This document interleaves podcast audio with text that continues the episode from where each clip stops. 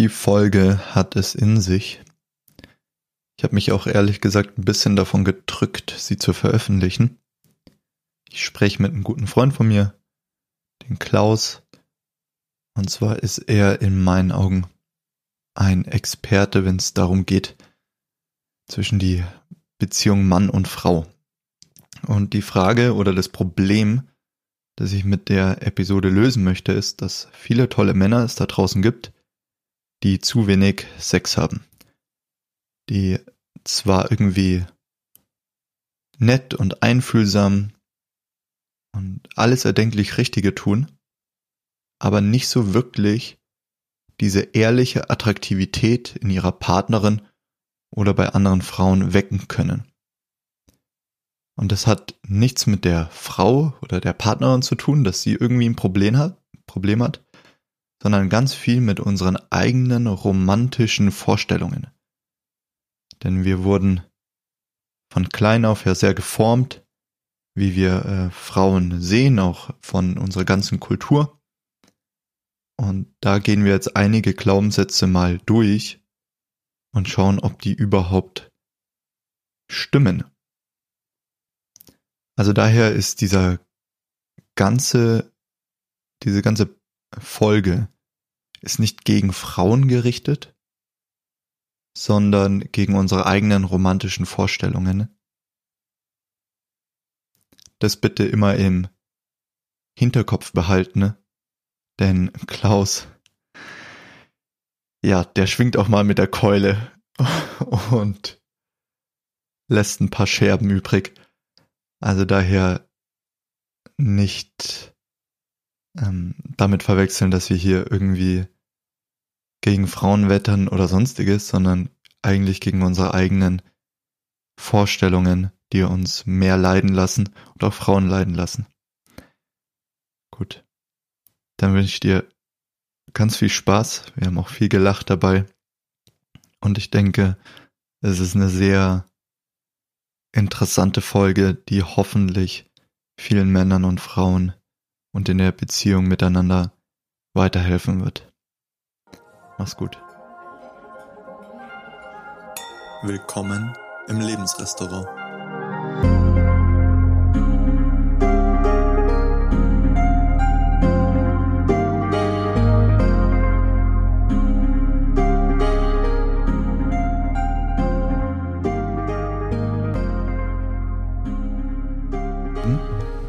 Danke, dass du mich eingeladen hast zu dir. Ja, gern geschehen, Fabi, ganz meinerseits. Also ich bin Fabis Armchair-Psychologe.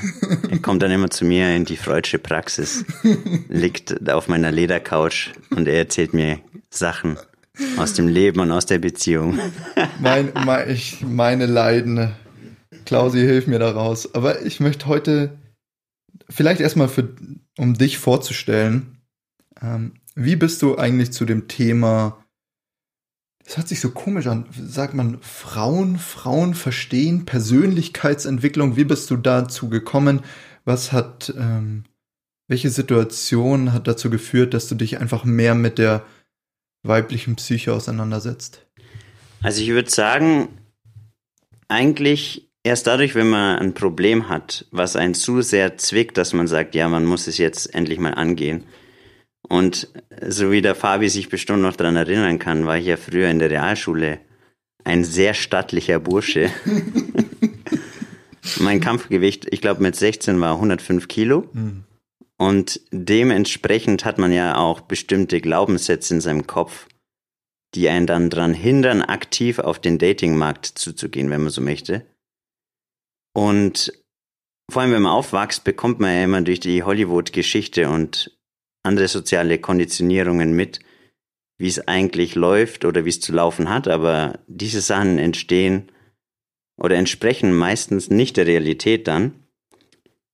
Und da hatte ich halt auch einige Glaubenssätze, einschränkende Glaubenssätze aufzuarbeiten, nämlich zum Beispiel, ja, dass man erst vor allem in der, also unter Jungen, das ist eigentlich den Leuten gar nicht so bewusst, was da für ein psychologischer Druck herrscht, dass man äh, dementsprechend Erfolge vorweisen kann. Also schon so, ja, hey, ich habe schon so und so viel weggelassen und das ist dann halt schon ähm, so eine so eine Wettbewerbsangst, wo man dann mit empfindet. Und da musste man halt, oder ich damals wollte ich da auf alle Fälle einige Schuld nachholen, wenn man so möchte.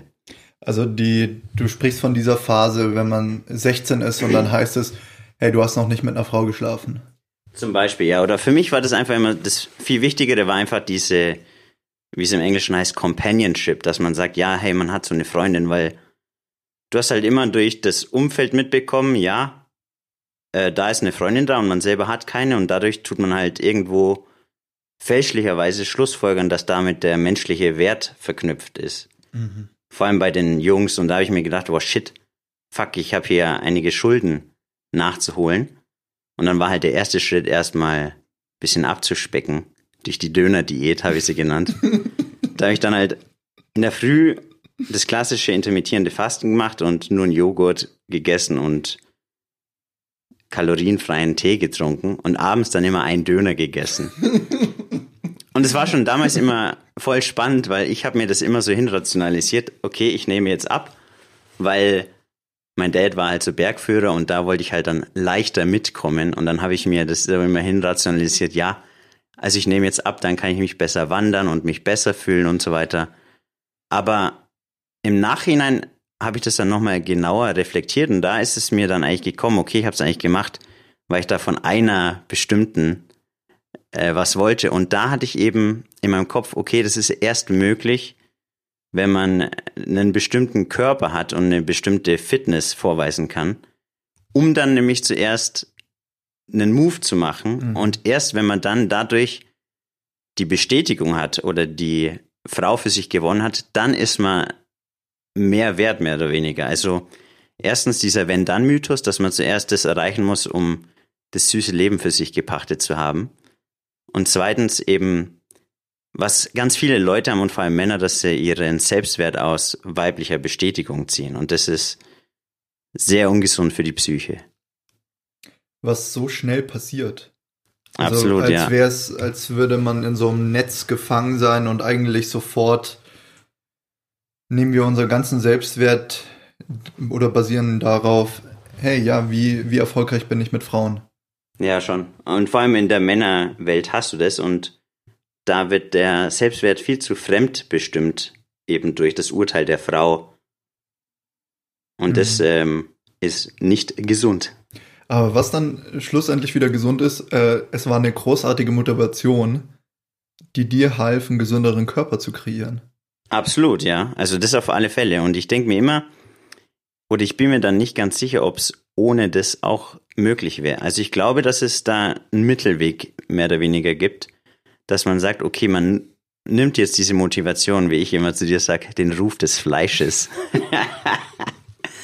um sich ins nächste Level vom Leben zu pushen. Mhm. Aber man darf sich halt nicht zu sehr auf die Seite fallen lassen und sich dann denken, okay, das ist äh, das iPhone, das Omega des Lebens.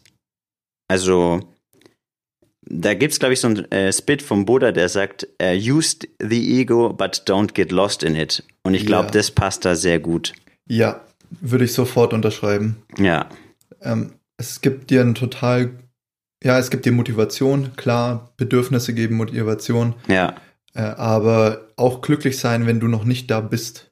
Absolut, ja. Und diese, oder vielleicht äh, würde ich eher Zufriedenheit sagen, weil Glück, okay, kommt und geht, Erfolg kommt und geht, aber ich denke, zu, also eine gewisse Art von Frieden hat eine Beständigkeit und das liegt halt eben äh, für mich viel mehr in der, in der Meditation oder, also nicht in der Praxis der Meditation, sondern in diesem Zustand des Beobachtens und in dieser Aufmerksamkeit. Da können wir auf jeden Fall auch mehr darüber reden, aber ich will mit dir über Frauen reden. Richtig, ich weiß. Aber da muss ich noch einmal kurz einhaken, weil das ist immer so ein bisschen der Konfliktpunkt. Der Fabi, der sagt immer, ja, Dankbarkeit und ach, die Welt ist so schön. Come on. Überspitzt gesagt. Mhm. Aber ich glaube, wenn man sich zu sehr, also wenn man komplett zufrieden ist, dann hat man gar keine Motivation mehr. Ja.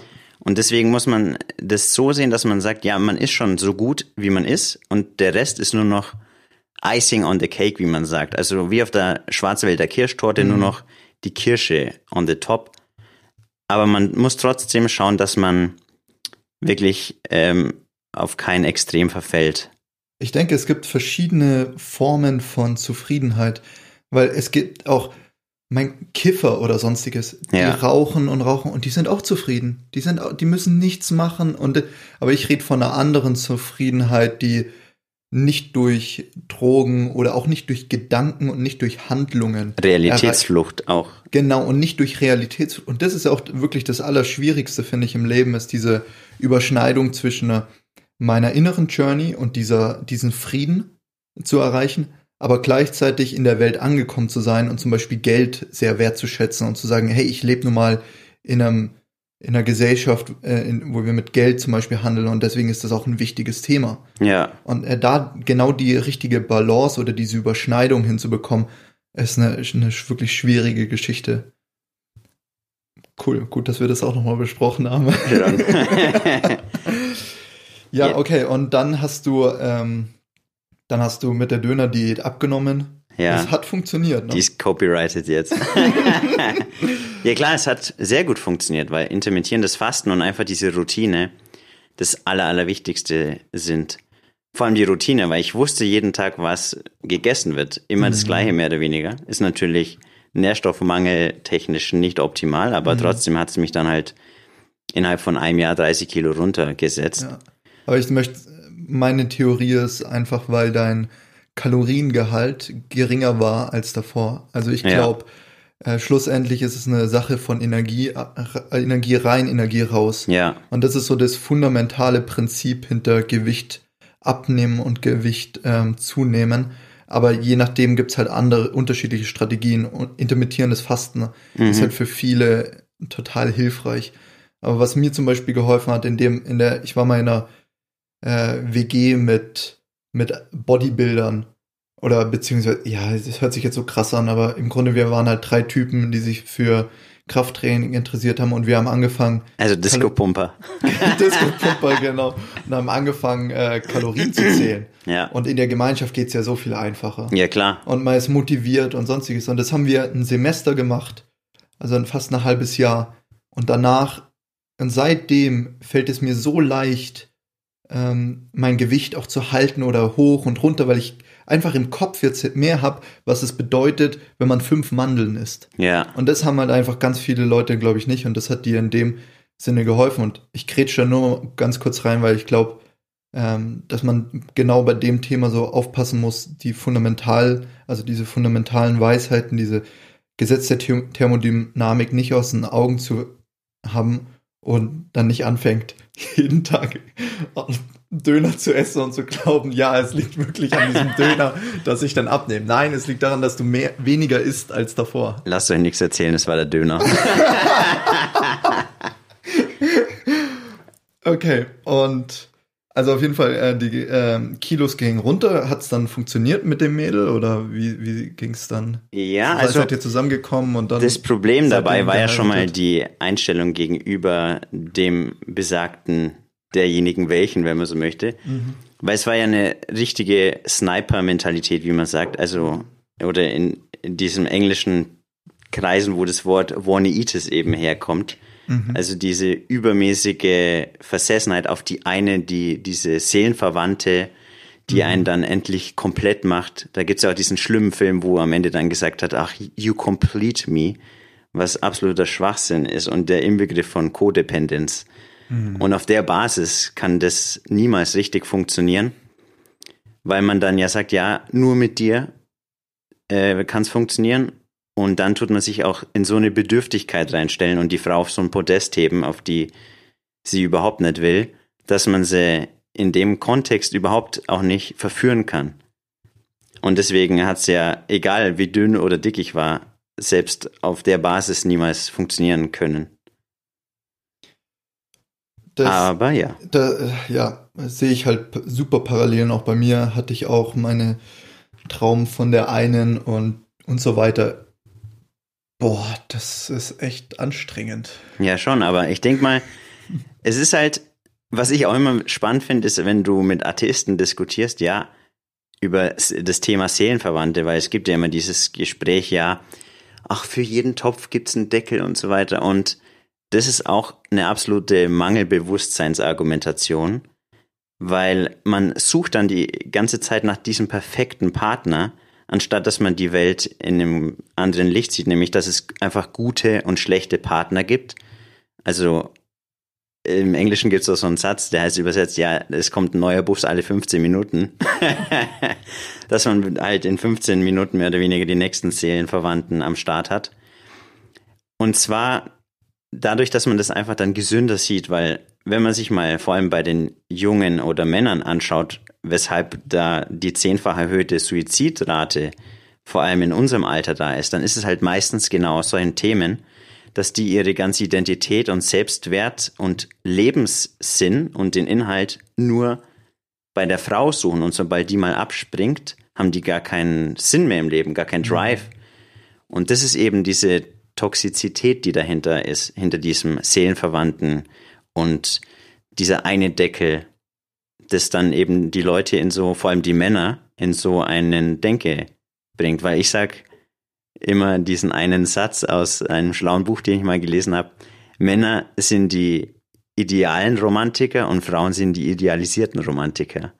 Weil die Männer meistens viel romantischer unterwegs sind als jetzt eigentlich die Frauen, wenn man sich mal anschaut, wer die ganzen Liebespoesie und das ganze Zeug schreibt und die Songs und so weiter, da gibt es einfach statistische Unterschiede bei den Geschlechtern. Mhm. Warum glauben wir dann an einen Seelenzwilling oder warum ist das so ein Konzept des, je, du könntest mit jedem Mann auf der Straße sprechen und jeder hat es schon mal irgendwie gehört und, und glaubt, da gibt es irgendwie eine ganz besondere Person. Ähm, woher kommt diese Überzeugung, wenn sie uns eventuell gar nicht dient, also wenn sie uns einfach nicht dient? Also ich glaube, es, das ist multifaktoriell, wie man immer bei den Schlausprechern sagt. Ähm, erstens glaube ich, dass Männer im Durchschnitt einfach mehr dazu neigen, so im Englischen nennt sich das der Male Mother Need, also das männliche Mütterbedürfnis oder Mutterbedürfnis, es kommt auch ein bisschen so aus der freudschen Psychoanalytik, je nachdem wie der Mensch oder in dem Fall der Mann eben zu seinen Eltern oder vor allem zur Mutter steht. Wenn es da dann irgendwelche Mängel gab oder mehr oder weniger zu viel Liebe, ähm, im Sinne von emotionalen Inzest nennt sich das, hm. dass sich dann der Mann im späteren Leben eben genau das Gegenteil zu dem sucht, was er aus seiner Kindheit nicht bekommen hat. Und ich glaube, da ist schon viel dran, denn das, ich habe früher für einen Bekannten hier auch aus Augsburg ein halbes Jahr zur Ex-Zurückgewinnung gearbeitet und da hat man schon manche Muster in den Anfragen im Thema Ex zurückgesehen, nämlich dass eben Männer vermehrt dazu geneigt haben, einfach Frauen in ihr Leben zu ziehen, die so eine Art Mutterersatz dann äh, waren, aber das kann nie funktionieren, denn niemand kann die Mutter ersetzen, vor allem nicht auf, im Partnerkontext. Mhm. Das ist eines der Sachen, woher dieser Seelenverwandten-Ding vor allem bei den Männern kommt.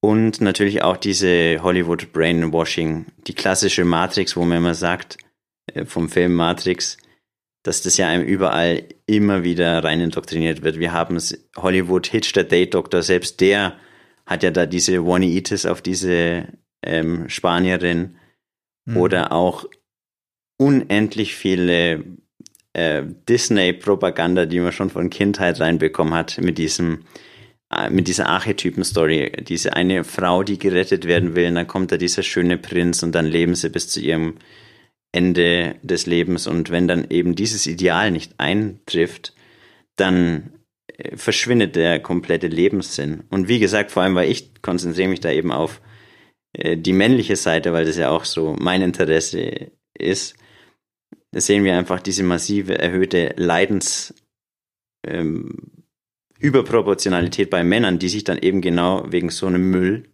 aus der Welt schießen, weil sie mhm. glauben, okay, entweder die eine oder keine und dann auch jetzt äh, lege ich mich selber um wegen so einem Schwachsinn und deswegen ist mein Hauptinteresse wirklich, die Männer wieder auf ihre Mission zu bringen, dass sie an erster Stelle immer ihre, ihren Lebenssinn, also ihre Mission sehen, anstatt dauernd Frauen hinterher zu jagen, denn das führt letztendlich dazu, dass man, wie es im Englischen so schön heißt, you lose money chasing women, but you never lose women chasing money. Hm. Und Geld ist ja auch nur so ein vages Konzept, das kann man ja mit einem anderen Lebenssinn sofort ersetzen. Also wenn man jetzt sagt, okay, ich möchte jetzt der heftigste Yoga Apache Meditator werden oder Yoga Lehrer, dann muss man dem eben an erster Stelle dieses Ding mit auf den Weg geben, dass er sagt, okay, das ist meine Nummer eins Priorität.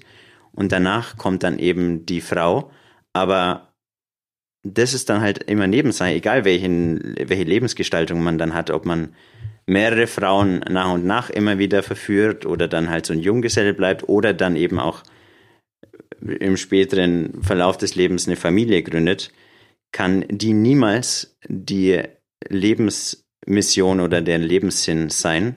Denn dadurch tut man viel zu sehr Macht aus der Hand geben und vor allem Macht in eine Hand geben von einem Menschen und Menschen kann man nie kontrollieren. Und wenn der dann sagt, oder die Frau, ja, jetzt hat halt leider nicht geklappt und die ist dann weg, dann kann es nicht sein, dass dann der Lebenssinn des Mannes verloren geht.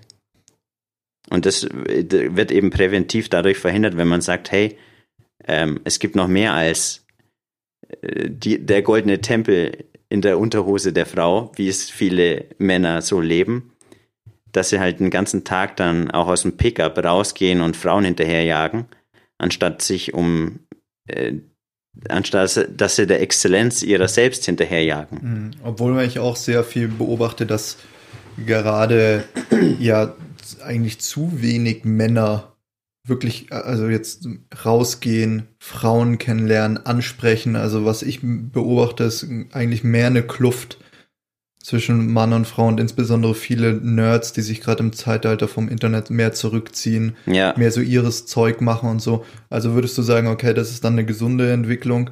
Wir haben jetzt die, äh, wir haben jetzt die ganzen ITler und die kloppen in die Tastatur und dann arbeiten für sich und haben dadurch, also und, und rennen dadurch ja nicht den Frauen hinterher. Oder ist das auch schon wieder ja. irgendwie zu einfach und das, geht also, in eine falsche Richtung? Das ist für mich auf alle Fälle eine falsche Richtung, weil es ja eine Vermeidungsstrategie ist. Hm. Es ist ja eine Sache zu sagen, okay, ich habe den Überfluss, ich kann Nein sagen. Oder eine ganz andere Sache, wenn ich sage, okay, ich habe nichts und sage deshalb Nein. Stell dir vor, jemand, der hat ultimativ viel Kohle auf der Bank und sagt, ja, hey, ich muss jetzt nicht mehr im Hamsterrad laufen, um noch mehr Geld ranzuschaffen, oder jemanden, der überhaupt nichts hat und deswegen sagt, okay, äh, ich brauche es eh nicht, dann sagt der das ja nicht aus einem, auf der Basis eines Überflussbewusstseins, sondern auf einer Basis von einem Mangelbewusstsein mit diesem aufgebenden Element dabei. Und da komme ich nämlich auch zu dieser Kernessenz. Man muss dieses Skillset als Mann lernen, der sogenannte Cold Approach, Pickup, wie es heißt, mhm dass man einfach die äh, Social Skills hat, auf der Straße Frauen anzusprechen, wenn sie einem gefallen oder eben eine, ohne dass man sich dann hinter irgendwelchen Puffern versteckt. Ja, irgendwelche Rationalisierungen, ach nee, die ganze Frauenlandschaft ist blöd oder dass sie sich dann hinter Tinder verstecken oder irgendwelche Pornos den ganzen Tag anschauen, weil das ist ja dann nur wieder eine bestimmte Vermeidungsstrategie, weil sie einfach Schiss haben, sich ihrer eigenen Angst nicht zu stellen, äh, abgelehnt zu werden. Und diese Angst ist auch unbegründet, denn letztendlich lehnt man sich ja dann nur selber ab, wenn man sagt, okay, der hat mich abgelehnt, ergo dem sein Urteil über mein Selbst ist mehr wert als mein eigenes Urteil über mich. Deswegen finde ich das, sag ich mal, so ein geiles Video gesehen, so ein kurzes. Da sagt einer zum Thema Selbstwertgefühl, dass das überhaupt gar keinen Sinn macht, dieses Wort. Denn Wertigkeit wird nur an einem Markt bestimmt, wenn man zum Beispiel sagt, ein Haus hat den Wert, weil das Angebot- und Nachfrageprinzip den Wert bestimmt. Und dadurch kann das ja gar nicht von einem selbst kommen, sondern vom Markt. Also ist es ein, auch nicht ein Gefühl, weil die Grundgefühle sind ja, glaube ich, nur Angst, äh, Wut und fünf Stück und Wertigkeit ist ja kein Gefühl. Genau. Deswegen, das ist ein äh, komplett mentales Konzept. Deswegen muss man dieses Wort eigentlich umdeuten und Fremd, Fremdwerturteil oder irgendwie so. Mhm. Irgendwie in dem, äh, in dem Konzept. Und das fand ich eigentlich richtig eine gute Herangehensweise an dieses Konzept. Denn wenn man dauernd den eigenen Wert durch andere bestimmen lässt, ist man ja immer in der ihren Gefängnis. Ich glaube, man kann es gar nicht umgehen, dass, weil man wird immer dadurch beeinflusst, wie ein anderes sehen, weil es einfach zum menschlichen Bewusstsein dazu gehört.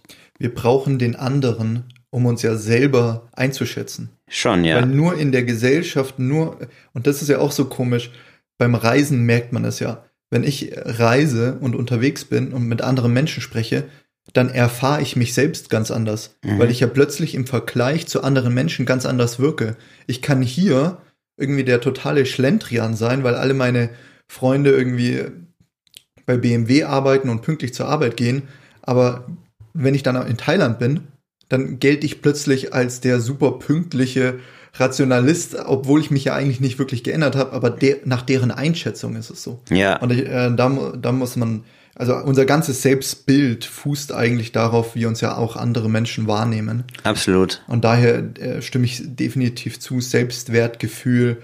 Ähm, ja, man könnte jetzt auch noch tiefer reingehen und sagen, ja gut, was ist überhaupt das Selbst?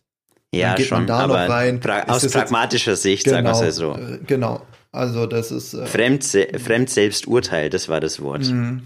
Und da denke ich mir, da muss ich immer schmunzeln, wenn ich das äh, sehe in Facebook, wenn einer postet, ja, wenn er so ein, so ein Tigerbild postet, ja, äh, I don't care what other people think. Hm. Wenn das, oder ich kack drauf, was andere sagen, dann sagt er dadurch eigentlich, ja, hey, Leute sollen das wissen, ja. dass ich diese Einstellung habe, um dann letztendlich wieder, boah, der ist aber cool, das ist aber ein heftiger Typ. Wer, wer also wen es nicht interessiert, der, der hat kein Instagram oder ja, postet nicht auf Facebook exakt. und arbeitet an seiner Mission ja. und muss niemandem erklären, dass er hier irgendwie, genau, dass er auf andere Meinungen nicht zählt oder was auch immer.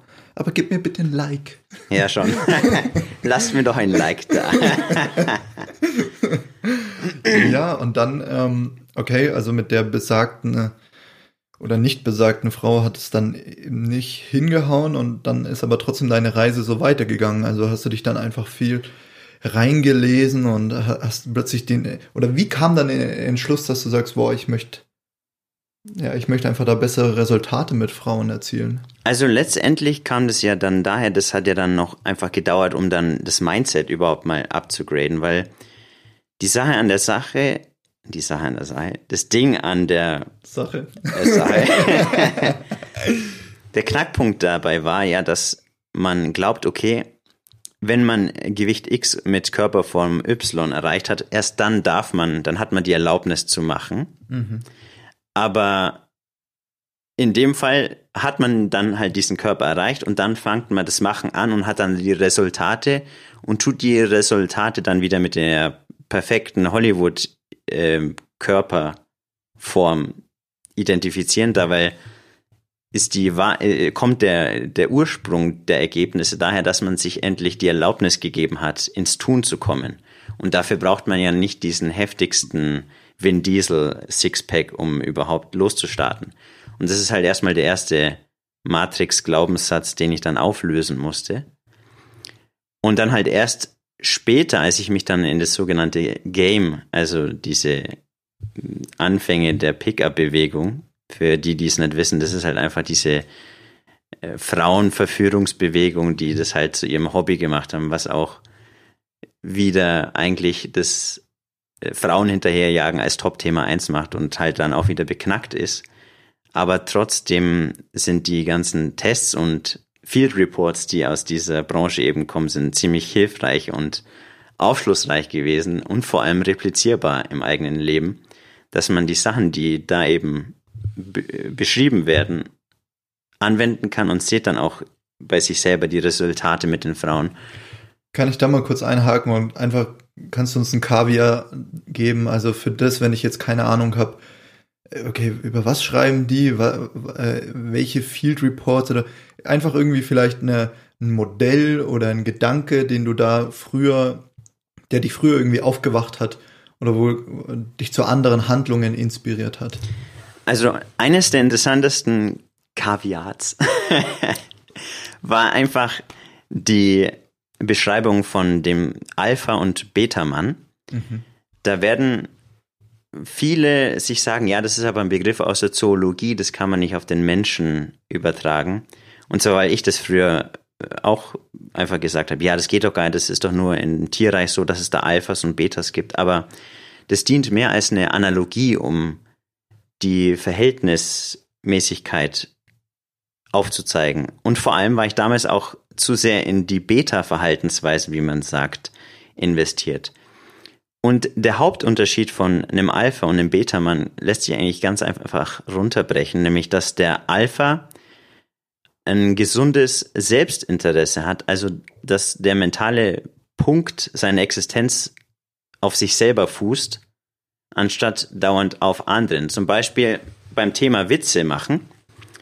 Wenn jetzt jemand oder wenn ich jetzt einen Witz mache, um anderen zu gefallen, dann ist es eine Beta-Verhaltensweise, weil ich dadurch witzig sein möchte, den anderen zuliebe, um dadurch meinen Selbstwert aus dem Lacher der anderen zu ziehen.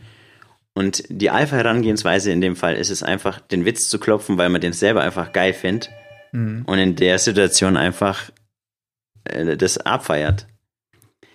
Und das auf diese ganze Männlichkeitsthematik bezogen.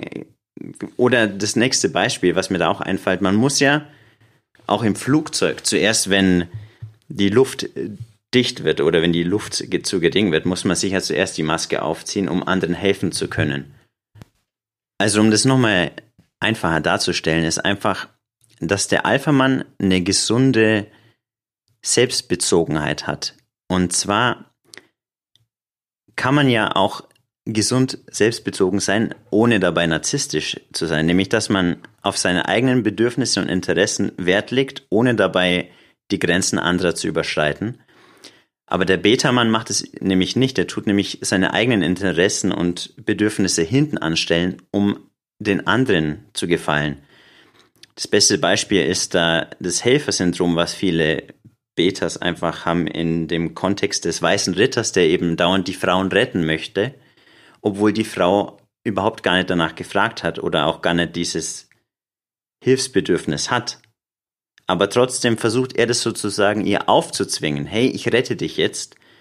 Denn er erhofft sich dadurch, durch diese Transaktion der Hilfe mit Sex belohnt zu werden.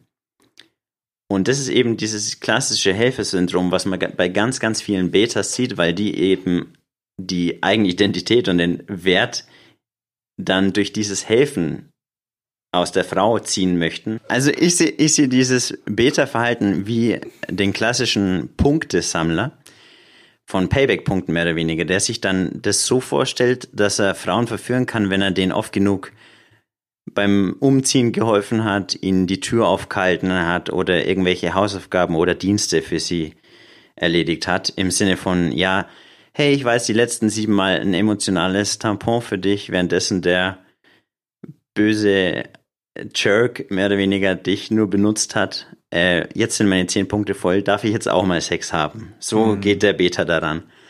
Und es kann einfach nicht funktionieren, weil äh, aus dem gleichen Grund, warum ich glaube, dass auch Partnerberatung sehr oft nicht funktioniert, weil Anziehung einfach nicht verhandelbar ist. Du kannst keine Emotionen verhandeln, in denen du sagst, okay, äh, Schatz, heute machst du im Haushalt aber fünfmal das und dafür belohne ich dich dann mit so und so oft mal Sex. Es funktioniert einfach nicht, weil das ist ja eigentlich, wenn man das so sieht, dann sieht man die Frau auf eine bestimmte Art und Weise einfach wie eine Prostituierte, nur dass man sie eben mit Dienstleistungen bezahlt. Und so kann man keine wirkliche Anziehungskraft generieren.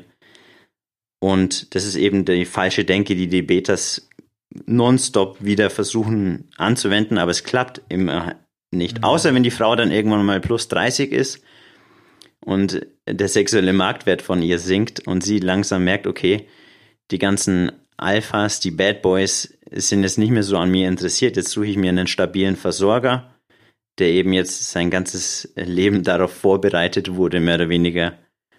Und dann bringt er wieder die Punktesammler-Methode und dann klappt es endlich und dann fühlt er sich da drin bestätigt. Aber das ist ja auch dann im späteren Beziehungsverlauf nicht nachhaltig, mhm. weil die Frau einfach von sowas nicht emotional angesprochen ist und vor allem auch nicht so sexuell angesprochen. Ja, ich habe auch mit einem guten Freund darüber letztes Mal gesprochen, der ist in unserem Alter mhm. und sagte, ja, er hat einfach kein, kein Sex mehr mit seiner Freundin.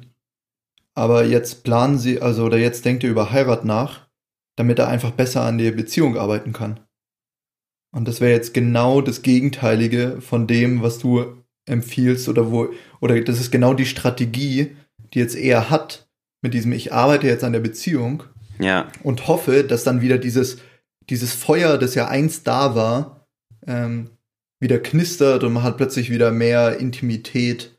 Aber du sagst, okay, nee, das. Ich sag, ich sag, das Feuer kann nur brennen, wenn genug Luft da ist, dass es überhaupt brennen kann. Mhm. Und er versucht ja genau das Gegenteil. Er will es noch mehr ersticken, indem er noch mehr Nähe sucht. Und das ist ja das klassische, wirklich das klassische Beta-Verhalten, weil er eben mhm. dauernd versucht, okay, da siehst du, er hat keine Mission, keinen Purpose, keinen Lebenssinn, den er verfolgen kann, weil er sagt, okay, äh, mein, na, mein 0815-Job ist kacke, also sehe ich nur aus dieser Beziehung einen Sinn.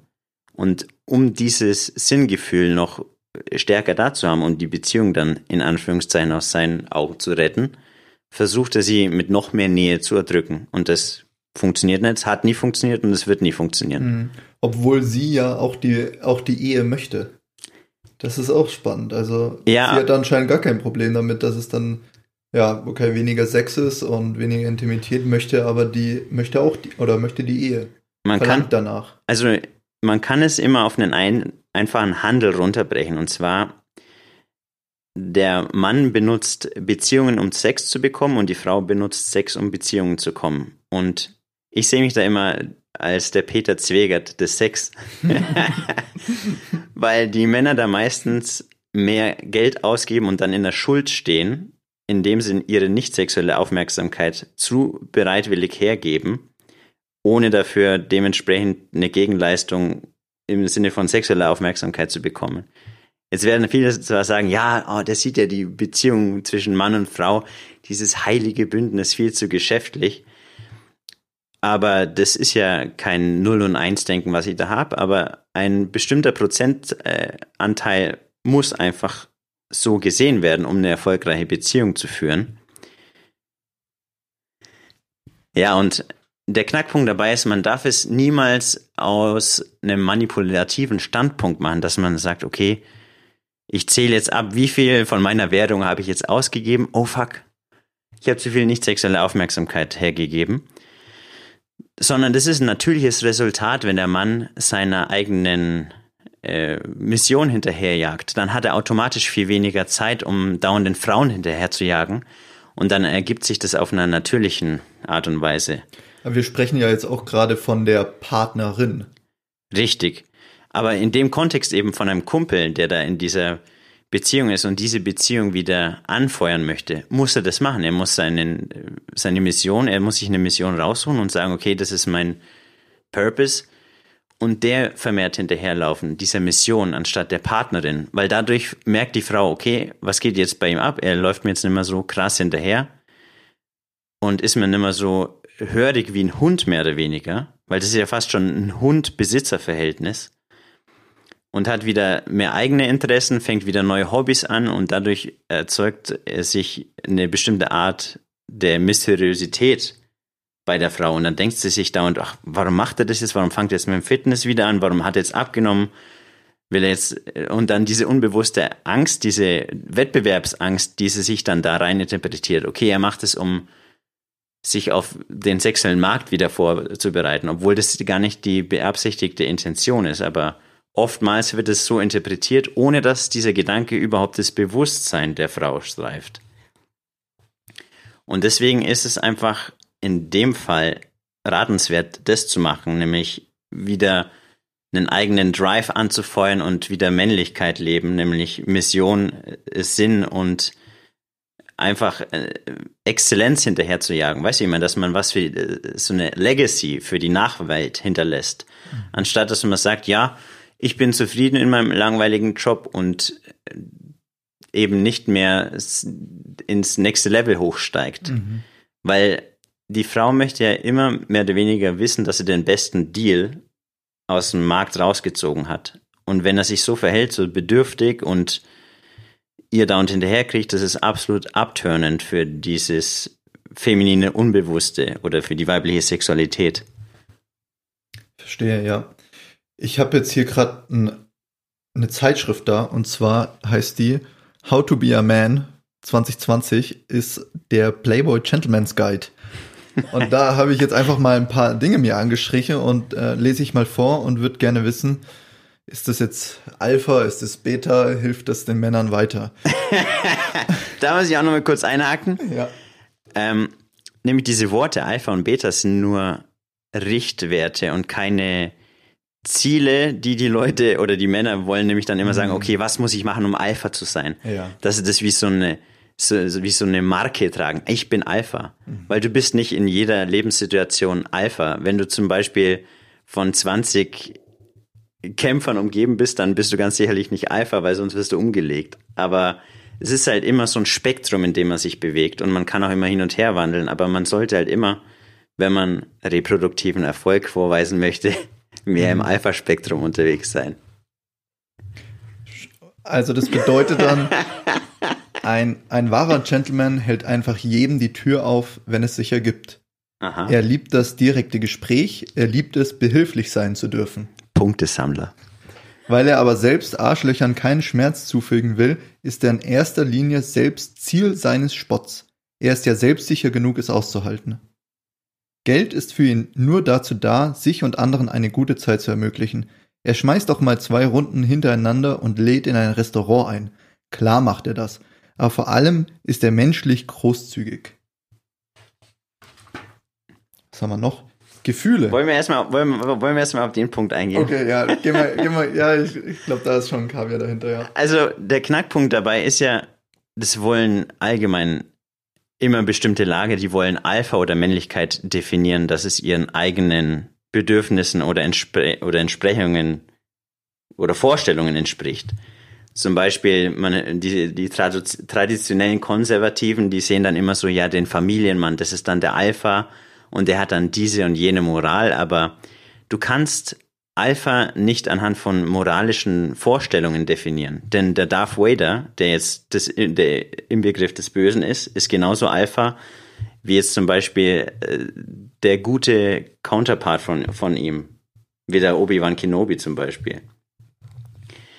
Ähm, und was da eben gemacht wird, wird Alpha immer nach einem bestimmten Vorstellungen äh, interpretiert und definiert. Und in dem Fall ist es der sogenannte feminine Imperativ. Und das ist einfach der kollektive feminine Sexualtrieb, der da mehr oder weniger den perfekten Beta-Mann als Alpha darstellen möchte. Und das Heftige daran ist ja, die sagen dann immer, okay, ich möchte jetzt einen Mann haben, der großzügig ist, der mir die Tür aufhält, der mir immer ein offenes Ohr hat, aka emotionales Tampon ist. Aber letztendlich fühlen sie für den keine sexuelle oder sind für den nicht so sexuell angeturnt wie jetzt von so einem typischen Arschloch, der ihnen nie zuhört, aber der dafür dominant und männlich ist. Weil sie sich dann lieber so einen Typen mehr oder weniger teilen, als mit so einem langweiligen Typen zusammen sind. Ich weiß, wenn das die Leute hören, dann denken sie sich, oh, wow, das ist aber krass, das stimmt überhaupt nicht. Aber nur, weil sie da nicht ganz genau hinsehen, denn was eine Frau sagt und das, was eine Frau tut, sind immer zwei unterschiedliche Sachen. Sie sagt zum Beispiel, dass sie einen äh, proaktiven Zuhörer, der großzügig ist, der feministisch und klimafreundlich agiert, haben möchten. Aber vor allem in dem Alter, wo sie am schönsten sind, wo der sexuelle Marktwert am höchsten ist, nehmen sie dann trotzdem den Hakan vom McFit, der überhaupt sich, der sich überhaupt nicht für diese Dinge interessiert. Und da gibt's dann eben immer diese Diskrepanz, die ihnen wahrscheinlich selber gar nicht so auffällt, weil nicht sehr viele Menschen und auch nicht sehr viele Frauen sind so reflexiert, dass sie das bei sich selber merken, okay, das ist dann ein Doppelstandard und eine Diskrepanz zwischen dem Gesagten und der Tat besteht. Wenn ich jetzt, ich könnte jetzt einwerfen, aber come on, das sind doch nicht alle Frauen. So, das ist so, ich, ich könnte jetzt sagen, okay, das trifft vielleicht auf ein paar zu, so, aber äh, doch nicht alle. Was würdest du, ist, meinst du, da ist eine biologische biologische Gesetzmäßigkeit dahinter. Also einfach ein Verhalten, was tausende von Jahren alt ist und was man daher gar nicht mehr anrütteln kann.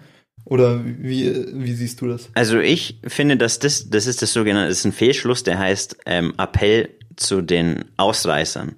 Weil statistisch gesehen sieht man einfach immer, dass Frauen sich lieber so einen heftigen Bad Boy teilen, als dass es so einem Nice Guy hinterherlaufen. Ich habe dir ja letztens erst so ein paar Daten mal geschickt. Also zum Beispiel, das populärste Beispiel ist äh, die Rihanna und der Chris Brown. Der Chris Brown ist so der typische Bad Boy und der hat sie ja auch, glaube ich, irgendwie mal richtig krass geschlagen. Mhm. Und dann gab es das ja auch gerichtlich sogar aufgearbeitet und danach kam dann Gerüchte raus, dass er wieder mit dem zusammen ist.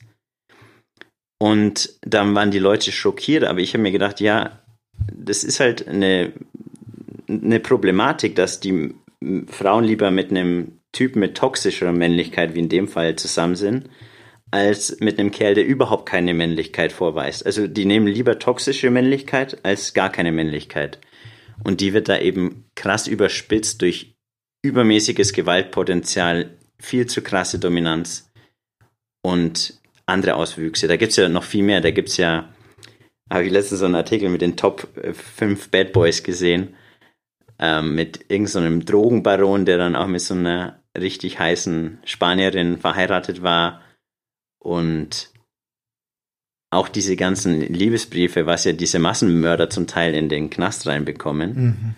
ähm, ist ja auch krass, dieses Phänomen Hybristophilia oder wie sie es, wie sie es genannt haben, existiert ja auch. Und solche Counterparts gibt es ja nicht für die Beta-Männer. Es gibt ja keinen einzigen äh, Typ, der wirklich gut zuhört und verletzlich ist und Emotionen zeigt der Frau gegenüber, dem die Frau dann Heiratsanträge oder Liebesbriefe schickt, wie jetzt zum Beispiel diesem Mann, der überhaupt sich null für die Frau interessiert und einfach nur absolut äh, psychopathisch und narzisstisch am Endspektrum unterwegs ist, weil der bekommt dann immer noch mehr weibliche Aufmerksamkeit und zwar aus einer Basis vom Urtrieb, vom Ursexualtrieb ausgehend, als jetzt der Typ, der immer in der Fashion Week oder so als Catch hervorgeht, aber mhm. für den die Frau dann wirklich auf der, der, wie sagt man, aus der Neandertaler-Ebene überhaupt gar keine Anziehung verspürt.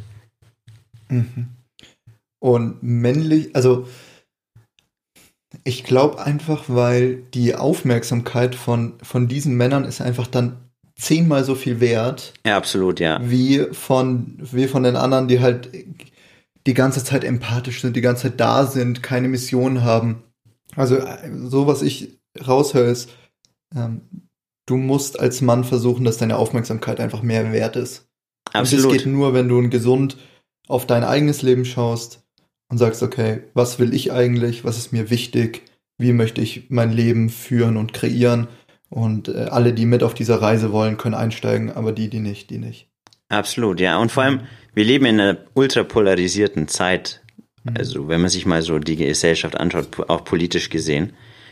Und wenn man jetzt so ein ultra nice guy Zuhörer ist, der schon hunderttausend Mal ähm, ihr als emotionales Tampon zugehört hat oder beim Umziehen geholfen hat, im Sinne von ich, also nicht umziehen vom Anziehen, sondern vom Ort mhm. umziehen, ähm, muss man sich einfach die Frage stellen, weil oftmals rationalisiert man sich das so in, ja, ich mache das, weil ich ihr wirklicher Freund bin. Also die Männer, die dann versuchen, über die Friendzone an die Frau ranzukommen, die lassen diesen Gedanken gar nicht so in ihr Bewusstsein, dass sie das ja eigentlich nur machen, um letztendlich Sex von ihr zu bekommen. Aber wenn du jetzt mal diese Leute alle fragen würdest, okay, wenn jetzt morgen eure in Anführungszeichen beste weibliche Freundin sagen würde, sie würde ihr Geschlechtsumwandlungstherapie starten, wie viele von denen wären dann plötzlich nimmer die besten Freunde mhm. und wie viele doch?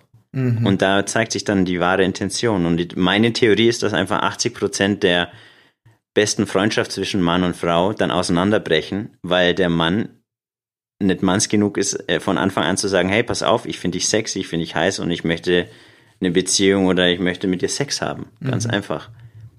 Und das ist einfach dieses typische Beta-Verhalten, der, der hat Angst, verurteilt zu werden und tut deswegen dauernd sich selber aufopfern, weil er sich dann hofft, okay, dass er auf die gute alte Handelspunkte, Sammlermethode dann Beziehung und Sex bekommt. Aber es funktioniert einfach nicht. Mhm. Und nochmal auf das vorherige Argument, was dann oftmals kommt, weil ich habe das früher auch immer geglaubt, ja, es sind nicht alle Frauen so. Aber es gibt einfach diese statistische Häufung. Da habe ich auch ein paar spicy Studien am Start, aber die kann ich ja jetzt hier nicht zeigen. Mhm.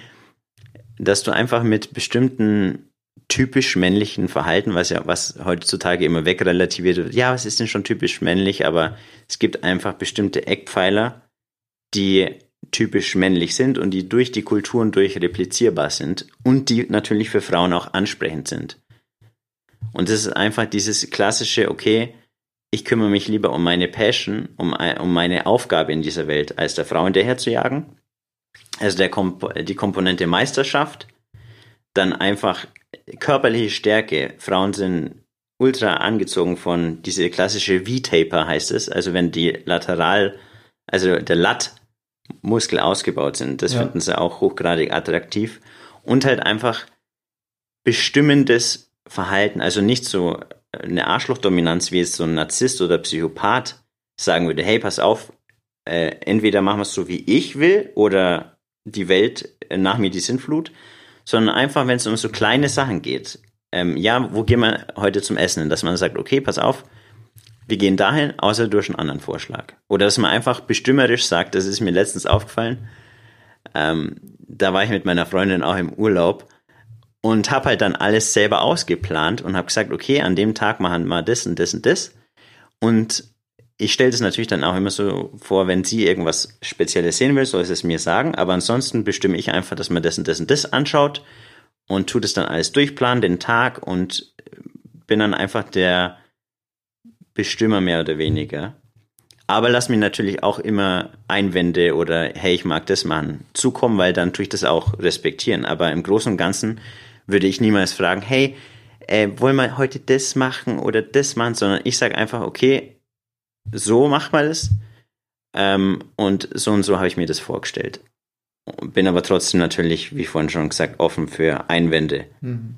Aber das ist, glaube ich, einfach die Linie, die Frauen einfach hochgradig attraktiv finden, auch wenn sie das sich ungern eingestehen. Aber du merkst es halt dann immer am Verhalten, dass die Frau davon einfach angetan ist. Wenn sie einen Mann vor sich hat, der weiß, was er will, der weiß, wo er mit seinem Leben hin möchte, und der einfach nicht diese Fahne auf dem Dach ist mit Wischiwaschi und äh, ist es okay, wenn wir jetzt das und das machen oder ich möchte ja dich nicht in deiner Freiheit einschränken oder so, was es ja überhaupt nicht tut, wenn man ja die Chance offen lässt zur gemeinsamen Bestimmung, aber trotzdem, dass man einfach immer wieder dieses klassische männliche Rollenbild bedient, weil das einfach zwar nicht politisch korrekt ist, aber eben das ist, auf was die, das weibliche Unbewusste anspricht. Mhm. Schauen wir mal, was die Zeitschrift dazu sagt. Von wem ist die Zeitschrift geschrieben? Äh, das ist von einer Autorin. Hier darf sich unsere Autorin etwas wünschen, nämlich ihn, den perfekten Gentleman 2020. Auch sehr interessant. Äh, da wird der äh, Leonardo DiCaprio porträtiert von dem Film äh, der große Gatsby. Ich habe dann mal einfach aus Spaß mal kurz gegoogelt, eigentlich wie was bei Leonardo DiCaprio gerade in Beziehung und sonstiges rausgeht. Und da kam dann ein Artikel von Leonardo DiCaprio hat, schläft mit tausend Frauen, darunter den besten, darunter den schönsten Models und so weiter. Und also so in die Richtung, wie ich denke, alright. also, hm, also auch interessant, dass er, er, er da so als der perfekte Gentleman dann porträtiert wird, aber im Hintergrund wahrscheinlich einiges läuft. Also da muss ich auch kurz einwerfen, wenn es um Flirt- und Dating-Tipps gibt, muss man wie beim Fischen nicht den Fisch fragen, sondern den Fischer. Mhm. Und die Frau ist in dem Fall ja in der Analogie der Fisch. Mhm. Jetzt höre ich schon wieder, oh, der, der objektifiziert ja die Frau. Da ist es ja überhaupt nicht wahr, weil es geht ja hier nur um eine Analogie, um die Dynamik eben darzustellen. Ich, ich finde, ich find, Frauen sprechen untereinander über all diese Sachen. Viel mehr sogar. Viel mehr. Und mein, wir meinen immer, die denken, die lesen dann keine Bücher oder die schauen sich keine Sachen, was weiß ich, reden nicht untereinander.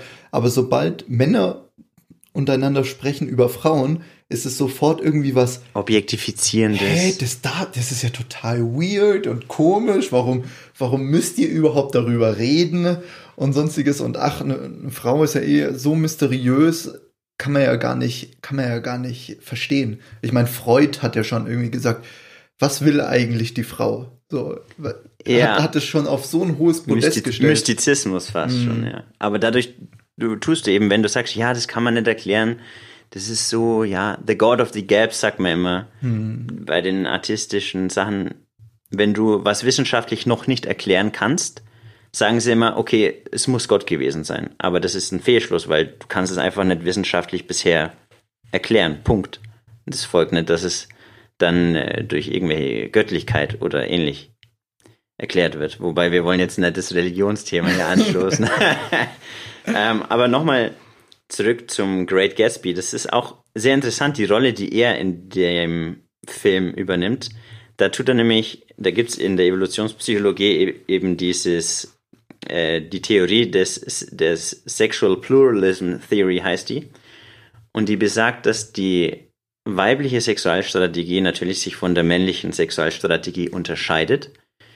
Denn der Mann, der kann ja einfach so viele Kinder kriegen, wie er möchte und dann ab zur nächsten Frau sozusagen. Aber die Frau, die kann ja nur alle zehn Monate einmal schwanger werden. Und dementsprechend muss sie sich ja auch das beste Gen sichern, um letztendlich auch ihre eigenen Gene bestmöglichst an, an die Welt weiterzugeben. Sie ist ja auch in einem total äh, verletzbaren Zustand in der ganzen Zeit. Ist Richtig. ja total logisch, dass sie sich einen Partner sucht, auf den sie verlassen kann. Ja. Der irgendwie auch die, die Power hat, ähm, ihr und dem Kind zu helfen. Ja. Und in dem äh, Kontext, wenn man das so beleuchtet, mit den unterschiedlichen Sexualstrategien im Hinterkopf, kann man auch zum Beispiel den Gatsby sehr gut einordnen, denn dadurch muss die Frau und da nochmal auf diese Objektifizierung der Frau seitens der Männer, deswegen tun Frauen auch als Äquivalent dazu Männer immer als Obje äh, Erfolgsobjekte objektifizieren, nur wird das viel weniger angesprochen.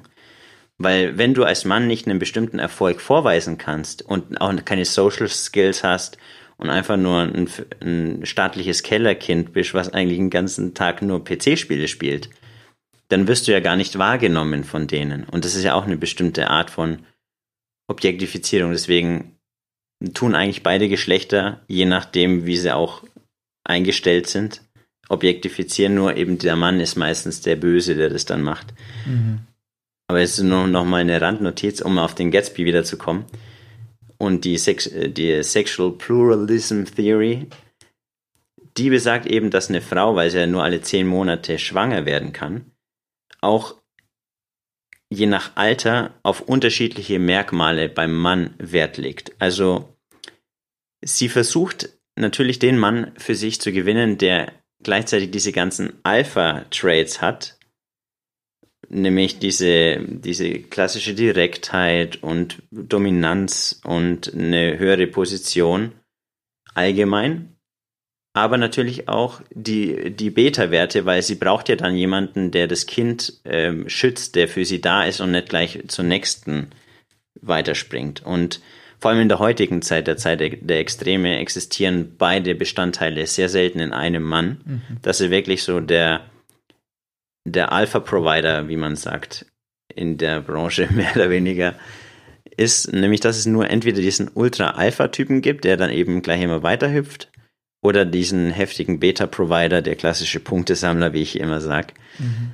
Und da passiert es dann häufig, dass eben dann dieser Alpha-Typ da ist für die kurzzeitige Short-Term Mating heißt es im Englischen, also kurzzeitige Paarung oder wie man es in Deutsch auch übersetzen möchte und dann eben der Beta-Provider, der dann eben auch wieder mit dem klassischen Helfersyndrom im Gepäck dann diese typische Single-Mutter dann aufnimmt und dann als durch den femininen Imperativ als starker Mann dargestellt wird, weil er sich dann eben um diese Single-Mutter kümmert. Aber wenn man es mal aus einem mehr evolutionspsychologischen Bereich mal analysiert, dann ist er eigentlich ein relativer Depp, weil er kümmert sich ja um Gengut, was nicht sein eigenes ist und investiert dann Zeit, Geld und Nerven in Genmaterial, was nicht von ihm ist.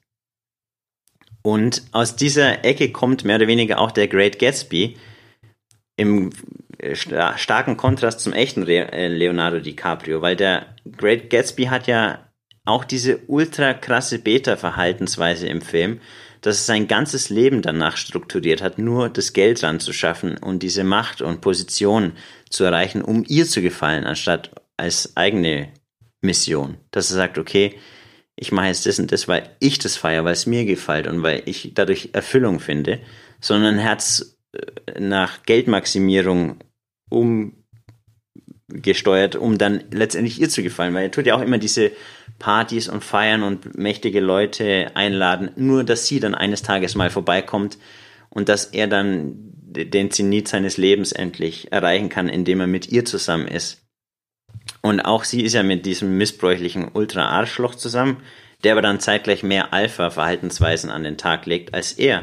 Und deswegen kann er sie dann ja am Ende auch nicht gewinnen, weil sie sich ja dann auch lieber diesen missbräuchlichen Typen sucht, als mit ihm dann zusammen ist. Obwohl er ja genau dieses Ideal, dieses verbalisierte Frauenideal des mhm. echten Gentleman, echten Mannes darstellt, aber dann halt im Gesamtkontext dann als Verlierer hervorgeht, weil er eben der absolute Beta ist, der zwar den heftigsten sozialökonomischen Status hat, aber dann eben nicht die Alpha-Komponente des Verhaltens äh, mitbringt. Also er tut sich nicht dementsprechend verhalten. Er ist immer dieser bedürftige, durstige, innere leere Typ, der sagt, okay, ich brauche jetzt diese Frau und da muss ich auch echt immer wieder an dieses männliche Mutterbedürfniskonzept denken, weil er ja wirklich fast schon, ich brauche diese Frau, ansonsten bin ich komplett äh, am Arsch, mhm. weil er ja mhm. wirklich dieses, diesen krankhaften Durst da aufzeigt. Das sieht man ja da im ganzen Film, wie er dann auch so diese Eskapaden der Emotionalität hat, wo er dann fast eine umgefahren hat oder irgendwie sowas war das ja. Mhm. Und das ist, kommt halt alles nur äh, aus dieser ultra gestörten inneren Leere und Abhängigkeit, ach, erst wenn die da ist, dann ist das süße Leben da. Das ist eben so ein Konzept mit diesem, äh, die Beziehung oder die Frau als sicherer Hafen. Richtig. Und endlich, also endlich habe ich die Burden of Performance. Ist, ist vorbei. Die Leistungslast. Richtig. Ja. Endlich muss ich nicht mehr streben, muss ich nicht mehr kämpfen, muss ich nicht mehr stark sein und sonstiges. Jetzt bin ich endlich in einer Beziehung. Ja. In, mit einer hochwertigen, tollen Frau. Aber da ist kein Ende, da ist keine. Die Schlacht, da, die Schlacht hört nie auf. da ist kein, da ist kein Hafen, da ist kein, weil das ist bei allem so, wenn, wenn du, wenn du Sport einschleifst, also wenn du da nichts mehr machst, dann wirst du in, in Jahren irgendwann mal die, ähm, die Resultate erfahren. Also dein Körper Richtig. verformt sich. Ja. Ähm, das ist genau das gleiche wie beim Unternehmen und sonstiges. Du hörst einfach nicht auf, weil dann geht äh, nach, nach drei Jahren oder so oder nach vier Jahren machst du plötzlich weniger Geld und denkst dir, oh mein Gott, an was liegt das, was ist los? Und genau so ist es halt in der Beziehung dann auch.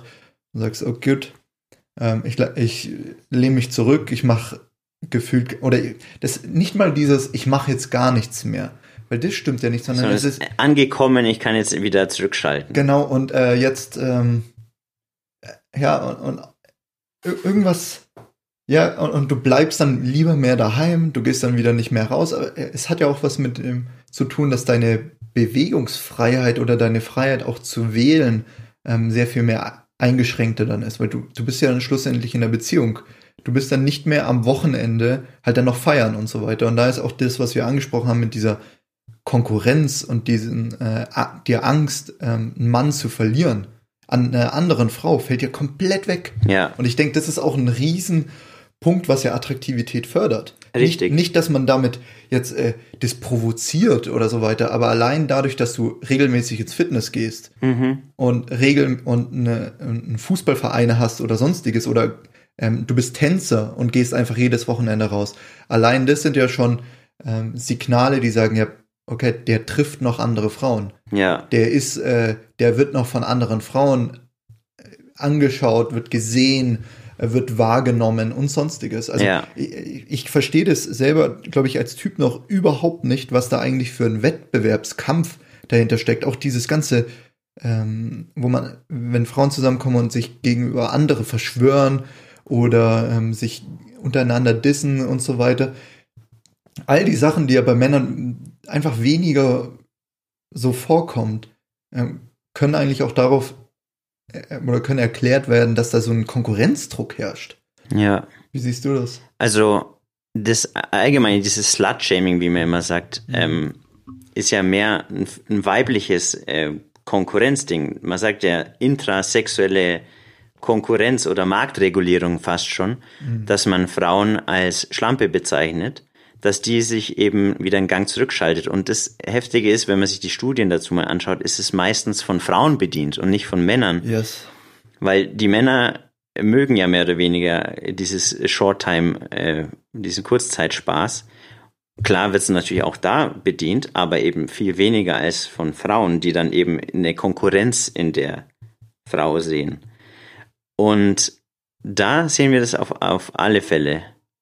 Mhm. Also die, die Frau sagt zu einer anderen Frau, okay, du bist eine Schlampe, damit sie eigentlich einen Gang zurückfährt und nicht mehr sozusagen die Männer abgrast. Genau, dass sie selbst dann wieder mehr Chancen hat. Und vor allem das, letztens musste ich mal drüber nachdenken, weil wir es haben vorhin ja schon angesprochen, dass Frauen ja ultra viel gossipen.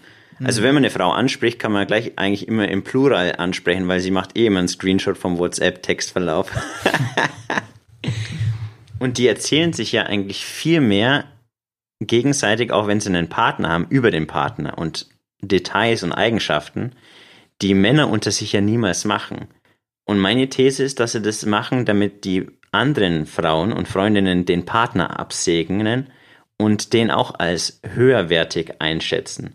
Weil sie versucht ja immer auch, okay, das, End, das Endziel von der Frau ist es ja immer mit anhand des eigenen sexuellen Marktwerts und es ist immer Aussehen und Jugend und Fitness und Schönheit vor allem, äh, den höchsten sexuellen Marktwert in einem Mann anzuziehen. Also sozial-ökonomischer Status für die Beta-Seite und die Alpha-Seite eben mit diesem ganzen Verhaltensthematik-Ding dabei. Mit Männlichkeit und so weiter. Und wenn sie das erreicht hat, nämlich diese goldene Mittel, die diesen Alpha und Beta anhand ihres eigenen Aussehens maximiert, dann hat sie den besten Deal auf dem sexuellen Markt abgeschlossen. Und ich glaube, dass sie deswegen auch so oft gossipen über den eigenen Partner, damit es die anderen Frauen noch immer mitbestätigen, dass sie sich in diesem, in diesem Zweifel, den sie dann vielleicht manchmal hat, wieder beruhigt fühlt. Weil da gibt es ja dieses Konzept der Hypergamie. Also wenn man da auf Wikipedia schaut, liest man bloß ja, dass Frauen hochheiraten, also über ihrem eigenen sozialökonomischen Status. Aber der ganze Begriff Hypergamie muss viel breiter gefächert werden, denn der bezieht sich ja nicht auf dieses soziale Konstrukt einer Heirat, sondern allgemein auf der, aufs Matchmaking, wie man ja sagt. Also, wenn es um die Partnerfindung geht. Und da versucht die Frau eben immer das auszuwählen, dass sie anhand des eigenen Marktwerts immer den höchstmöglichen Marktwert anzieht und dann akzeptiert. Und da ist dann eben die Kunst, das zu verwirklichen. Und deswegen glaube ich, dass da auch viel mehr dieses Gossip und diese regulierenden Mächte wie am ökonomischen Markt mit diesen Shaming-Taktiken und so weiter funktionieren. Und auch mit Belobigungstaktiken, wenn es zum Beispiel irgend so ein Mann mit einer Frau zusammengeht, die drei Kinder von einem anderen hat, dass der dann als starker Retter dasteht, was ja eigentlich aus äh, unbeschönigter Sicht überhaupt nicht der Fall ist. Also was ich beobachte, ist, dass ähm, also oder was ich sehe auch bei meinen Eltern oder sonstiges oder in, oder in, in Beziehungen, dass äh, Frauen teilweise sehr scharfe Worte gegenüber ihrem Partner haben. Aber wenn dann Frauen mit, mit, ihren, an, mit ihren Freunden oder so weiter sind, dann ähm, erheben sie den eigenen Partner sehr. Ja. Also da, das sind auch. Ähm, also, Weil das ist ja, ihr Selbstbild hängt ja damit zusammen. Mhm. Weil sie haben gesagt, okay, ich habe diesen Partner gewählt und deswegen nehmen sie den dann auch meistens dann in Schutz. Das finde ich so krass. Habe ich mal gelesen. Einige Studien, ich weiß nicht, ob das oder was es ganz genau war, aber da ging es eben darum, dass Frauen viel mehr den Partner dann in Schutz nehmen, wenn der verdächtigt wird, irgendwas zu tun oder getan zu haben, als es jetzt reguläre Freunde tun, weil eben ihre eigene Identität mit der Partnerwahl so mehr beeinflusst wird, als es ein regulärer Bekannter oder Freund. Mhm. Und deswegen sieht man wahrscheinlich da diese Dynamik. Aber ich habe mich da wirklich gesagt noch nicht so aktiv mit diesem Fallbeispiel beschäftigt. Das sind nur so ein paar Ideen, die mir da kommen. Also okay, Hypergamie ähm, heißt, ich nehme als Frau jetzt nicht den, den Typen aus dem Keller, Exakt. der sich kaum, ähm, der sich kaum artikulieren kann, irgendwie nichts wirklich vorzuweisen hat und so. Okay, es ist jetzt auch, ich denke, das ist jetzt, äh, das ist jetzt auch nicht vorzuwerfen oder sonstiges, es ist halt einfach eine natürliche Sache. Ja. Ähm, Musste er auch machen, sonst mhm. würde ja der, der ganze Genpool, da geht es ja wirklich um Evolution. Ähm, sonst würde der komplett, mhm. da gibt es ja gar keine Erfolgsmarker mehr. Mhm. Survival of the Fittest würde ja dann komplett unter den Tisch fallen. Ja. Und vor allem, ich muss noch mal kurz einhaken, die Hypergamie ändert sich immer je nach Alter. Also von 18 bis 29, da sind sie viel mehr auf Alpha-lastig, also versuchen viel mehr diesen gut aussehenden äh, unverschämten Bad Boy abzugreifen, weil sie haben ja diese ganze Versorgerrolle von den, vielleicht auch von der Seite des Elternhauses, weißt du, wie man, emotionaler und finanzieller Support ist ja da vor allem in der heutigen Gesellschaft gar nicht mehr so verlangt von der Frauenseite, weil sie ja viel emanzipierter sind und diese ganze Beta-Bugs, wie man im mhm. Englischen sagt, Seite ja vom Elternhaus gedeckt äh, bekommt oder eben von den ganzen emotionalen Tampons, aka beste Freunde mhm. männlicher Seite, wenn dessen dann eben dieser gut aussehende, freche Alpha-Typ eben diese ganzen sexuellen Bedürfnisse abdeckt und dann eben im späteren Leben, wenn sie dann merken, okay, äh, mein sexueller Marktwert sinkt und sexueller Marktwert ist nie gleichzustellen mit menschlichem Wert. Wenn da jemand sagt, ach, das Konzept ist aber sehr vage, dann äh, kombinieren die das immer mit diesem menschlichen Wert, aber der ist natürlich davon unangetastet. Mhm. Aber trotzdem. Gute Notiz dazu.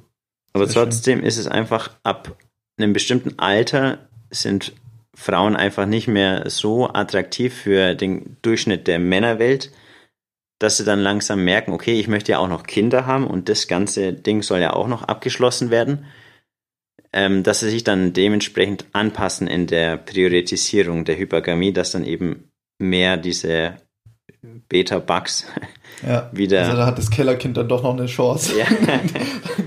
Kommt als Google-Entwickler raus und, und dann mit 30 ist dann so sein, beginnt dann seine heiße Phase. Ja, wobei da muss ich, ja, ich will, wir wollen ja eigentlich auf den Artikel eingehen, aber das, da wäre ich auch, hm, ich weiß nicht, ob dann wirklich einer weil das, ich finde es halt unfair. Er hat dann das, seine ganzen 20er und 30er im Keller mehr oder weniger ohne große sexuelle Erfahrung mhm. ähm, durchlebt, außer auf Pornhub vielleicht. Und mhm. dann, wenn er gerade an seiner höchsten sozialökonomischen Status fertiggestellt wird, kommt er wie aus so einem Fließband, aus so einer Beta-Fabrik raus, um dann da die Rolle des Versorgers einzunehmen und dann für alles emotionalen und äh, Support da zu sein, um dann den Kommunismus für zwei mhm. ähm, auszuleben, währenddessen sie halt die ganzen Party-Years hatte. Also, ich weiß nicht, ob das dann wirklich so ideal ist. Vor allem, das ist halt schon fast schon so systematischer Sexismus, der eigentlich fast keinem auffällt. Dass die Betas da alle schön warten und dann mit 30, 35, wenn sie eigentlich dann dran wären, die Party Years zu haben, tun sie sich, weil sie ja eben diesen Disney-Frame haben, komplett sofort in die erstbeste Familie stürzen. Mhm. Kriegen zum ersten Mal Nähe, Weiblichkeit, ja, schon. weibliche Aufmerksamkeit. Ja. Und ähm, sind gar, hin und weg. Gar keine Erfahrung. Und dann, weil die Frauen sind ja auch diese ganzen, diese emotionale Achterbahn gewöhnt, die sie mhm. durch die Alphas haben. Ja. Stichwort Fifty Shades of Grey. Warum hat das Buch 125 Millionen Verkaufszahlen in mm. 52 Sprachen übersetzt oder wie viel das auch sind? Ja. Wenn doch der, wenn doch der Typ, der da beschrieben wird von der Frau, so attraktiv ist. Ja. Warum, man sagt ja, das Konzept vom Carl Jung, dieses kollektive Unbewusste, das spricht ja immer auf bestimmte Sachen ein, die eigentlich keiner ausspricht, aber trotzdem da sind. Und das zeigt sich dann eben in so massiven Nachfragen von Fifty Shades of Grey. Dieser selbstverliebte Narzisst, der dann eben mit 27 sein heftiges Imperium geschaffen hat und halt da seine Kindheitstraumata hat, wo die Frau dann eben hat, äh, wo die Frau die Möglichkeit hat, dann diese emotionale Achterbahn eben durch seine Persönlichkeitsstruktur mitzuleben, diese Männlichkeit, vielleicht auch mit in Verbindung mit Narzissmus toxischer Männlichkeit, wenn man es so nennen will, wobei das ein beknacktes Wort ist. Ähm, und halt eben auch das, was ich sehr oft sehe, dass die Frauen immer versuchen, den Mann zu zähmen und dann, wenn sie so jemanden haben, okay, so diesen widerspenstigen Ultra-Alpha-Typ, der sie emotionale Achterbahn durchleben lässt, mit der Hoffnung im Hinterkopf, den eventuell zu zähmen und zu dem braven Beta-Männchen mhm. zu betaisieren. Und dass diese ständige Jagd, die sie dann hat und die emotionale Achterbahn damit einhergehend, hat genau diesen Mann eben so ultra attraktiv macht, um dann auch wieder auf diese ganzen Schwerverbrecher, Massenmörder und Liebesbriefe von Frauen einzugehen. Das kann man nicht nur alles auf pathologische Geisteshaltungen bei den Frauen schieben, sondern ich glaube, dass solche Dynamiken da auch immer mitspielen. Mhm. Und dann eben nicht, wie es die Frauen sagen, so einen, ach, ich hätte ja so gern diesen Charmeur, der mir immer zuhört und mir alles zahlt und so weiter, weil das halt wieder diese Grunddynamik äh, widerspiegelt. Das Gesagte stimmt nicht mit der Tat mhm. überein. Also sie wollen ihn schon, aber erst mit Mitte 30, also oder Anfang Mitte 30 und am besten, wenn sie davor keine Erfahrungen hatten, mit einem, äh, sagen wir wirklich, ein Kerl der Männlichkeit äh, widerspiegelt und ihr ein, eine, eine Fülle an Gefühlen beschert hat, die halt ein ja, Programmierer dann von Google, auch wenn er eine gute Wahl ist, halt nie geben kann. Absolut, aber das haben sie ja meistens und vor allem das Bedürfnis nach diesem Alpha-Lover ist ja immer mhm. da, auch wenn sie mit dem Beta in der Beziehung sind, weil meistens finden ja Seitensprünge genau mit solchen Alpha-Lovers dann statt. Ähm, und das ist halt einfach so eine Wahrheit, die viele auch nicht wissen. Und das muss halt die Männerwelt zum Teil auch wissen, um sich dann besser am sexuellen Markt zu positionieren und Partner zu evaluieren und so weiter und so fort. Mhm. Weil man muss einfach schauen, es gibt da, das ist so ein witziges Konzept, das nennt sich Alpha Widows. Das ist, das sieht man in Titanic, wo sie halt mit diesem Jack, da, wo wir wieder beim Leonardo DiCaprio sind, mhm. diese heiße Liebe und emotionale Achterbahn und Drama hier, Drama da und ähm, dieses klassische Alpha-Verhalten von ihm gegenüber auch wieder sieht, mit dem sie dann diese Liebschaft hat und wo er dann stirbt obwohl natürlich er noch Platz gehabt hätte auf diesem Holzstück. und dann am Ende des Films schaut sie so, wo sie dann mit ihrem Typen verheiratet ist, immer noch so in die Ferne und denkt an die gute alte Zeit mit dem Check, den sie hatte, weil der eben bestimmte emotionale Bedürfnisse erfüllt hat, die jetzt der aktuelle sichere Versorger eben nicht erfüllt, wie es das der Check hatte. Mhm. Und wie gesagt, ja, die Kunst vor allem in der heutigen Zeit, wo natürlich jegliche Art von Männlichkeit toxisch ist oder relativiert wird durch postmodernische Spiegelfechtereien, ähm, ist es umso schwerer, vor allem einfach gesunde Männlichkeit auszuleben. Weil ich meine, schau dir das an, du hast vor allem in den USA, aber auch in Deutschland vermehrt verweichlichte Männer, die dann auch nicht eine gescheite männliche Vaterrolle erfüllen. Dann werden die Jungs in dem Schulsystem vor allem in Grundschule, Kindergarten, zu 80 Prozent von Frauen mhm.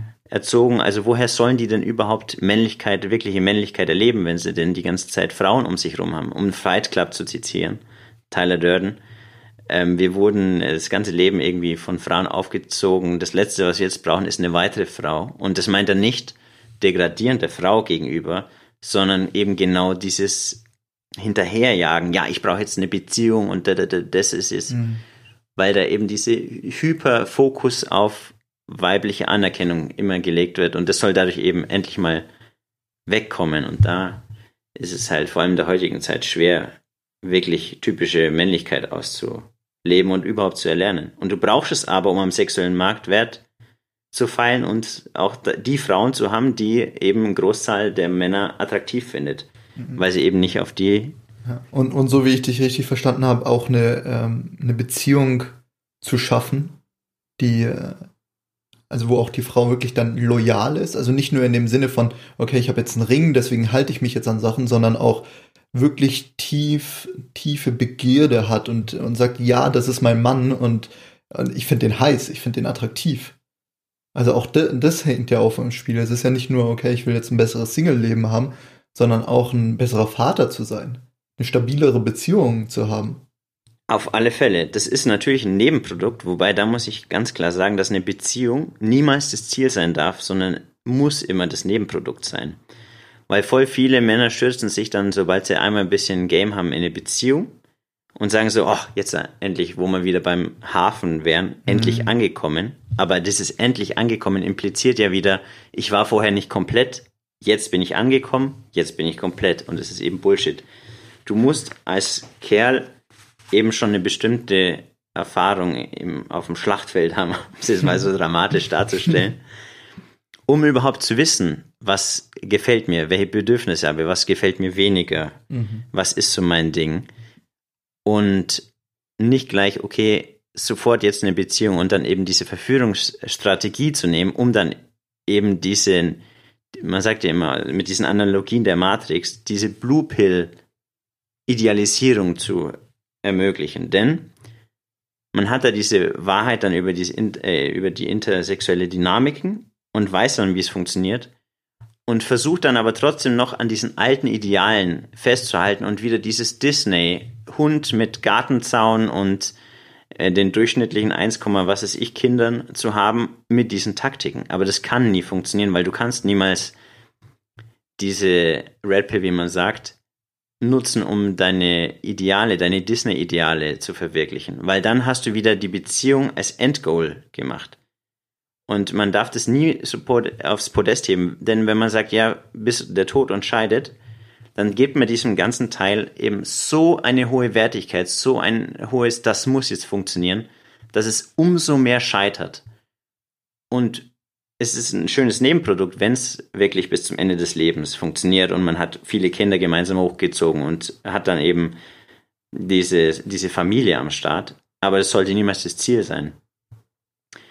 Weil es ist halt auch wieder diese, dieser schmale Draht. Du willst ja auf der einen Seite viel mehr Männlichkeit ausleben und dich äh, auch mal testen, okay, wie ist mein eigener sexueller Marktwert und deine Verführungsskills verbessern.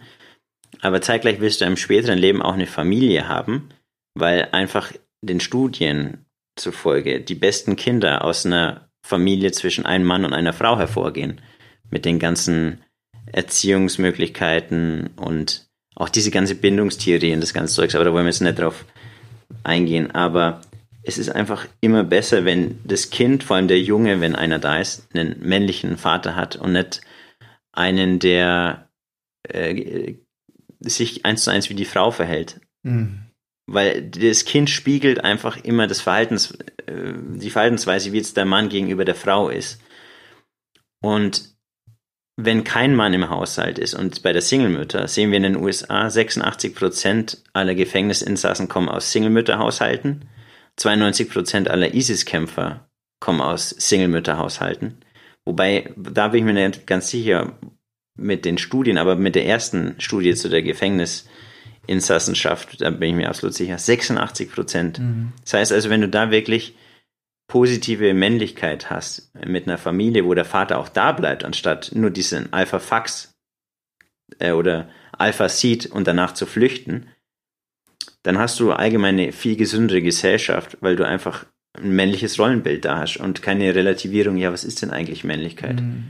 Und früher war das einfach so easy, weil da ist der Sohn mit dem Vater auf dem Feld gewesen und die haben gemeinsam irgendwie angebaut oder was auch immer, aber da, der herrscht ein stärkerer Bund. Also da hat auch der, der Junge hat mal, wurde mal mitgenommen, ähm, auch zur Arbeit oder so weiter und konnte sich da mal umschauen und, sonst, und, und hat seinen eigenen Vater gesehen, wie er mit anderen Menschen umgeht. Ja. Was ja, ich, ich kann mich ja schon, glaube ich, daran erinnern, dass ich da super aufmerksam war, wie mein Dad mit, mit anderen umgeht und äh, dementsprechend musste ich viele Verhaltensweisen komplett anders machen. ja, noch, noch, noch ein letzter ja. Sch schlau wie Schlumpfspruch. Und zwar, was ich auch richtig krass finde, ist, dass vor allem Jungs äh, durch das Rough and Tumble Play, wie es im Englischen heißt, das raue Tummelspiel auf Deutsch, mhm. mit dem Vater Empathie lernen.